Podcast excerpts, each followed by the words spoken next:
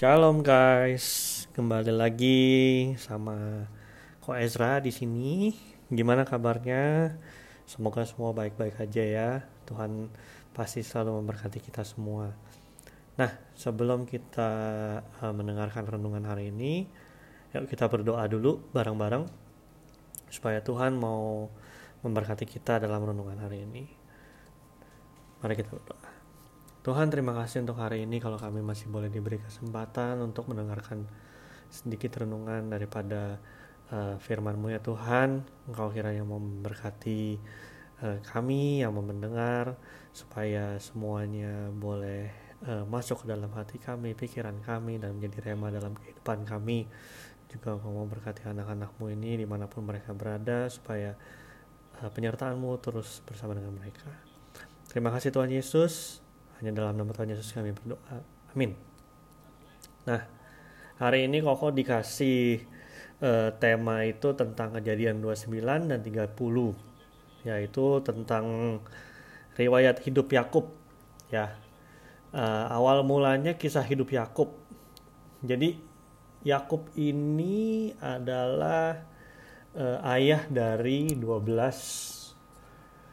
anak yang nantinya akan menjadi suku-suku di bangsa Israel dan Yakub sendiri itu akan disebut sebagai Israel. Dari kejadian 29 ayat 1 sampai ayat 35 itu menceritakan kisah eh, Yakub ketemu sama Laban yang merupakan omnya Lalu bagaimana Yakub bekerja sama omnya selama 14 tahun hanya untuk mendapatkan anaknya Rahel. Lalu dari sana dia e, mengalami satu kehidupan yang naik turun. Jadi dia ditipu omnya dan setelah kerja tujuh tahun untuk mendapatkan Rahel dikasih Lea e, terus omnya bilang kerja lagi tujuh tahun untuk mendapatkan Rahel jadi total 14 tahun sampai Yakub bisa mendapatkan Rahel. Lalu di ayat ke-31 itu anak-anak Yakub mulai lahir dari Ruben sampai ke Yehuda dan juga di kejadian 30. Di kejadian 30 juga itu masih bagaimana Yakub mempunyai 12 orang anak sampai Yusuf lahir. Lalu kisah hidup Yakub berikutnya di ayat 25 sampai 43 di mana dia uh, pergi dari Laban dan mendapatkan uh, berkat dari Tuhan lalu hikmatnya dan dia bahkan menjadi lebih diberkati daripada Laban. Ini hari ini yang kita mau bahas ya. Jadi uh, kisah hidup Yakub itu anak-anak Yakub ada 12 anak cowok dan satu anak cewek yang dia dapat yang diberkati oleh Tuhan itu e, dari dua orang istrinya dan dua orang budaknya. Nah, e, kalau kita lihat Yakub ini berarti dia punya empat orang wanita di kehidupannya zaman itu, which is di Alkitab pun sebenarnya tidak boleh ya, nggak boleh ditiru yang ini. Jadi uh, istrinya itu Lea, Rahel, dan selirnya itu Bilha dan Zilpa. Jadi dari keempat orang ini lahirlah 12 orang anak uh, cowok Yakub yang ujung-ujungnya akan menjadi suku-suku di Israel. Yaitu yang pertama ini dari paling besar sampai paling kecil ya. Yang paling besar Ruben, terus yang kedua Simeon, yang ketiga Lewi, terus kemudian ke Yehuda, Dan, Naftali, Gad, Asher, Isakar, Zebulon, Yusuf, dan Benyamin yang paling kecil. Ruben yang paling tua, lalu Lewi itu yang menjadi imam di suku Israel. Yehuda, kaum keturunan yang melahirkan Tuhan Yesus di masanya. Lalu Yusuf yang menjadi uh, anak kesayangan Yakub dan menjadi salah satu pemimpin di Mesir dan juga Benyamin yang paling kecil. Nah, itu sekilas dari uh, kisah hidup Yakub dan kedua belas anak cowoknya. Nah, di sini juga apa yang kita bisa pelajarin dari chapter 29 dan 30. Nanti kalian baca dari uh, dari kejadian 29 ayat 1 sampai 35 dan juga kejadian 30 ayat 1 sampai 43. Nah, ini Koko akan mencoba menjelaskan apa aja yang bisa kita dapat dari dua chapter ini. Yang pertama, Laban adalah paman Yakub. Yakub bekerja pada Laban selama 14 tahun, upahnya adalah anak-anak Laban. Nah, ini awal mulanya di chapter 29, mulai dari ayat 1 sampai dengan ayat 30. Di ayat eh, di ayatnya yang ke 18 sampai yang 30 itu diceritakan Yakub cinta kepada Rahel. Nah, ini awal mulanya uh, kisah cinta Yakub sama Rahel. Ayat 18 Yakub uh, Alkitab bilang Yakub cinta kepada Rahel. Sebab itu ia berkata aku mau bekerja padamu tujuh tahun lamanya untuk mendapatkan Rahel. Anakmu yang lebih muda itu sahut Laban lebih baiklah ia kuberikan kepadamu daripada kepada orang lain. Maka tinggallah padaku jadi bekerjalah Yakub tujuh tahun lamanya untuk mendapatkan Rahel tetapi yang tujuh tahun itu dianggapnya seperti beberapa hari saja karena cintanya kepada Rahel. Sesudah itu berkatalah berkatalah Yakub kepada Laban, "Berikanlah kepadaku bakal istriku sebab jangka waktuku telah genap supaya aku akan kawin dengan dia." Lalu Laban mengundang semua orang di tempat itu dan mengadakan perjamuan. Tapi pada waktu malam diambilnyalah Lea, anaknya, lalu dibawalah kepada Yakub, maka Yakub pun menghampiri dia. Lagi pula Laban memberikan Silpa budaknya kepada Lea, anaknya itu menjadi budaknya. Tapi pada waktu pagi tampaklah bahwa itu Lea. Lalu berkatalah Yakob kepada Laban, apakah yang kau buat terhadap aku ini? Bukankah untuk mendapat Rahel aku bekerja padamu? Mengapa engkau menipu aku? Nah, di sini kita stop. Di sini kita lihat bahwa eh, ada satu hal yang bisa kita pelajarin dari kisah ini, yaitu apa yang kita tabur itu juga yang kita tuai. Masih ingat cerita Esau dan Yakub? Yakub menipu ayahnya Ishak supaya dia mendapat hak sulung dan diberkati oleh Ishak. Nah, itu yang terjadi pada Yakub. Dia dikerjain sama pamannya Laban. Ketika dia mau minta Rahel, malah dia dikasih Lea. Can you guys see the connection here? Like uh, Yakub menipu Esau, lalu itu yang di Yakub tabur dan apa yang dia tuai dia juga dikerjain sama omnya yaitu malah dikasih Lea seharusnya Yakub dijanjikan akan nikahkan dengan Rahel setelah tujuh tahun bekerja pada Laban tapi pada saat waktu ini dijanjikan Laban malah menipu Yakub dan memberikan Lea dengan alasan alasannya Laban itu pada kaumnya tidak boleh adiknya dinikahkan melangkahi kakinya tidak biasa gitu kan di ayat 26, tidak biasa orang berbuat demikian di tempat kami ini, mengawinkan adiknya lebih dahulu daripada kakaknya. Lalu di ayat 30, Yakub dibilang menghampiri Rahel juga akhirnya, malah ia lebih cinta kepada Rahel daripada kepada Lea. Demikianlah ia bekerja pula pada Laban 7 tahun lagi, jadi total 14 tahun. Nah ini yang kok mau tekanin gitu. Apa yang kita tabur itu, itu juga yang kita tuai jadi ketika kita menaburkan hal yang baik, maka kita akan menaburkan hal yang eh, menuai juga hal yang baik.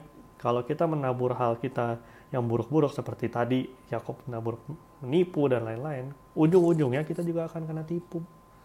Jadi hukum tabur tuai itu ada seperti di Galatia 6 ayat 7. Galatia 6 ayat 7. Dibilang seperti ini. Jangan sesat, Allah tidak membiarkan dirinya dipermainkan. Karena apa yang ditabur orang, itu juga yang akan dituainya. Oke, jadi kita harus selalu ingat, apa yang kita tabur itu juga yang kita tuai. Lalu, ada hal lain lagi nggak yang bisa kita pelajarin? Ada. Di, di ayat 30, eh di ayat eh, dari 18 sampai 30 itu kita bisa lihat bahwa Yakob itu sangat mencintai Rahel sehingga dia mampu menunggu 14 tahun. Yang kita bisa pelajarin di sini apa? Cinta itu harus setia dan komitmen. Sisi baiknya Yakub yang kita bisa pelajari adalah Yakub sangat setia dalam mencintai Rahel. Dia berani berkorban menunggu 14 tahun untuk dapat menikahi Rahel. Coba kita lihat zaman sekarang. Orang pacaran udah kayak gonta-ganti apa ya? Kayak gonta-ganti handphone. Setahun sekali bisa ganti. Kita nggak boleh jadi orang yang seperti itu gitu.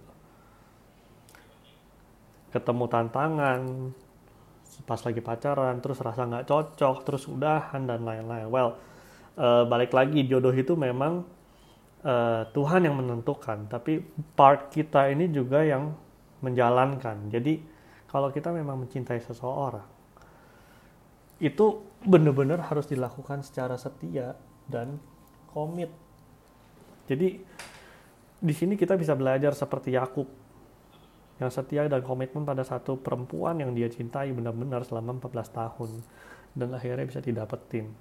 Walaupun di tahun ke-7 sampai tahun 14 itu dia udah punya uh, uh, uh, udah ada satu perempuan lain lagi, tapi cintanya terhadap Rahel itu setia dan komit. Itu hal yang baik yang bisa kita ambil. Tapi yang lainnya jangan dicontoh. Jadi kita harus benar-benar setia dan komit dalam menjalin hubungan percintaan supaya semuanya itu bisa jalan langgeng ya gitu. Nah, di ayat yang ketiga satu sampai ketiga lima ini masih chapter 29, itu kita bisa melihat bahwa Tuhan berlaku adil pada semua orang. Di ayat 29, Tuhan melihat bahwa Lea tidak dicintai oleh Yakub, maka dibukanyalah kandungannya. Dan Rahel di uh, Rahel itu jadi mandul gitu loh. Nah, di sini Tuhan berlaku adil. Tuhan melihat Lea tidak dicintai oleh Yakub. Tapi justru Lea ini yang diberkati oleh Tuhan untuk melahirkan empat orang anak. Dan tapi eh, nggak e, berhenti sampai di situ. Tuhan juga ingat pada Rahel sehingga pada akhirnya Rahel juga melahirkan anak laki-laki untuk Yakub. Nah, Tuhan ini berlaku adil pada semua orang, termasuk pada kita. Ini yang dapat kita pelajari dari kejadian 29 dan 30. Di mana Tuhan itu nggak pernah melupakan orang yang benar-benar uh, meminta padanya. Orang yang benar-benar berserah pada Tuhan ya. Pada ayat 30. Jadi Rahel pada akhirnya pun bisa mendapatkan dua orang anak yaitu Yusuf dan Benyamin di akhir uh, setelah sekian lama itu dari Yusuf. Lalu ini yang harus kita selalu ingat, Tuhan berlaku adil pada semua orang. Oke. Okay? Jadi Tuhan berlaku adil pada kita juga. Ketika kita bersuara sama Tuhan, uh, kita pasti akan selalu Tuhan lindungi. Jadi Tuhan selalu berlaku adil. Nah ini yang terakhir. Tuhan memberkati orang yang dikasihinya. Dari dua chapter ini, Yakob e, menjadi berkat untuk Laban pada saat ia bekerja di Laban. Tuhan memberkati setiap pekerjaan Yakub sehingga orang yang e, mempekerjakan Yakub, which is Laban, itu juga menjadi dapat berkat gitu loh dari si Yakub ini. Yakub merupakan sumber berkat dari Tuhan sehingga orang-orang yang di sekitar dia juga terkena dampaknya. Dan itu Laban. Nah ini yang harus kita ingat ya. Tuhan itu memberkati kita supaya kita menjadi berkat juga di orang eh, di, di di mana kita berada di marketplace kita berada. Dan eh, Tuhan juga memberikan Yakub hikmat dan melindungi Yakub dari trik Laban yang di ayat eh, di chapter 30 pada saat Laban akan keluar minta keluar dari uh, pada saat Yakub minta keluar dari Laban itu uh, dia minta bayaran upah yaitu kambing-kambing dan domba-dombanya. Nah di situ uh, Tuhan memberikan hikmat pada Yakub kalian baca ceritanya sehingga uh, Yakub ini bisa lebih kaya daripada Laban padahal Laban berniat buruk yaitu untuk membuat si uh, Yakub ini miskin gitu. Intinya dari sini tuh kita bisa lihat Tuhan selalu memberkati orang yang dikasihinya. Di mana pun kita berada kita akan menjadi berkat. Di mana pun kita berada Tuhan akan selalu memberikan kita hikmat dan melindungi kita. Intinya adalah kita harus menyertakan Tuhan dalam setiap langkah kehidupan kita supaya kita tetap disertai dan dijaga oleh Tuhan. Dan ingat, lakukan apa pun dengan sepenuh hati seperti untuk Tuhan. Maka dengan sendirinya berkat Tuhan, pertolongan Tuhan, perlindungan Tuhan akan turun dengan sendirinya tanpa harus kita mengejar berkat itu. Ingat ya guys, ini yang harus kita uh, ingat dan ini yang dapat Koko sharing uh, dari kehidupan Yakub di chapter 29 dan chapter 30 kejadian ini. Oke. Okay? Uh, Koko berharap kalian bisa belajar dan menjadikan ini sebagai suatu rema di dalam kehidupan kalian. Yuk, amin untuk firman Tuhan, mari kita berdoa. Bapak, terima kasih Tuhan untuk uh, renungan singkat yang boleh kami dengar hari ini. Biar kiranya uh, renungan hari ini boleh mengajarkan kami untuk lebih lagi bersungguh-sungguh dalam kehidupan kami terhadap Engkau ya Tuhan dan melakukan apa yang terbaik setiap hari hanya untuk kemuliaan-Mu ya Tuhan Yesus di mana pun kami berada di sekolah, di rumah, uh, kepada orang tua kami, kepada teman-teman kami semua biar kami boleh lakukan yang terbaik seperti untuk Engkau ya Tuhan Yesus. Ajar kami terus dan pimpin kami terus dalam kehidupan kami supaya kami boleh terus menjadi anak-anak yang uh, Engkau berkati supaya kami juga menjadi berkat untuk orang lain. Terima kasih Tuhan Yesus. Uh, kami menyerahkan seluruh kehidupan kami ke dalam tangan Tuhan. Hanya di dalam nama Tuhan Yesus kami berdoa dan mengucap syukur. Amin. Bye guys. See you on the next renungan.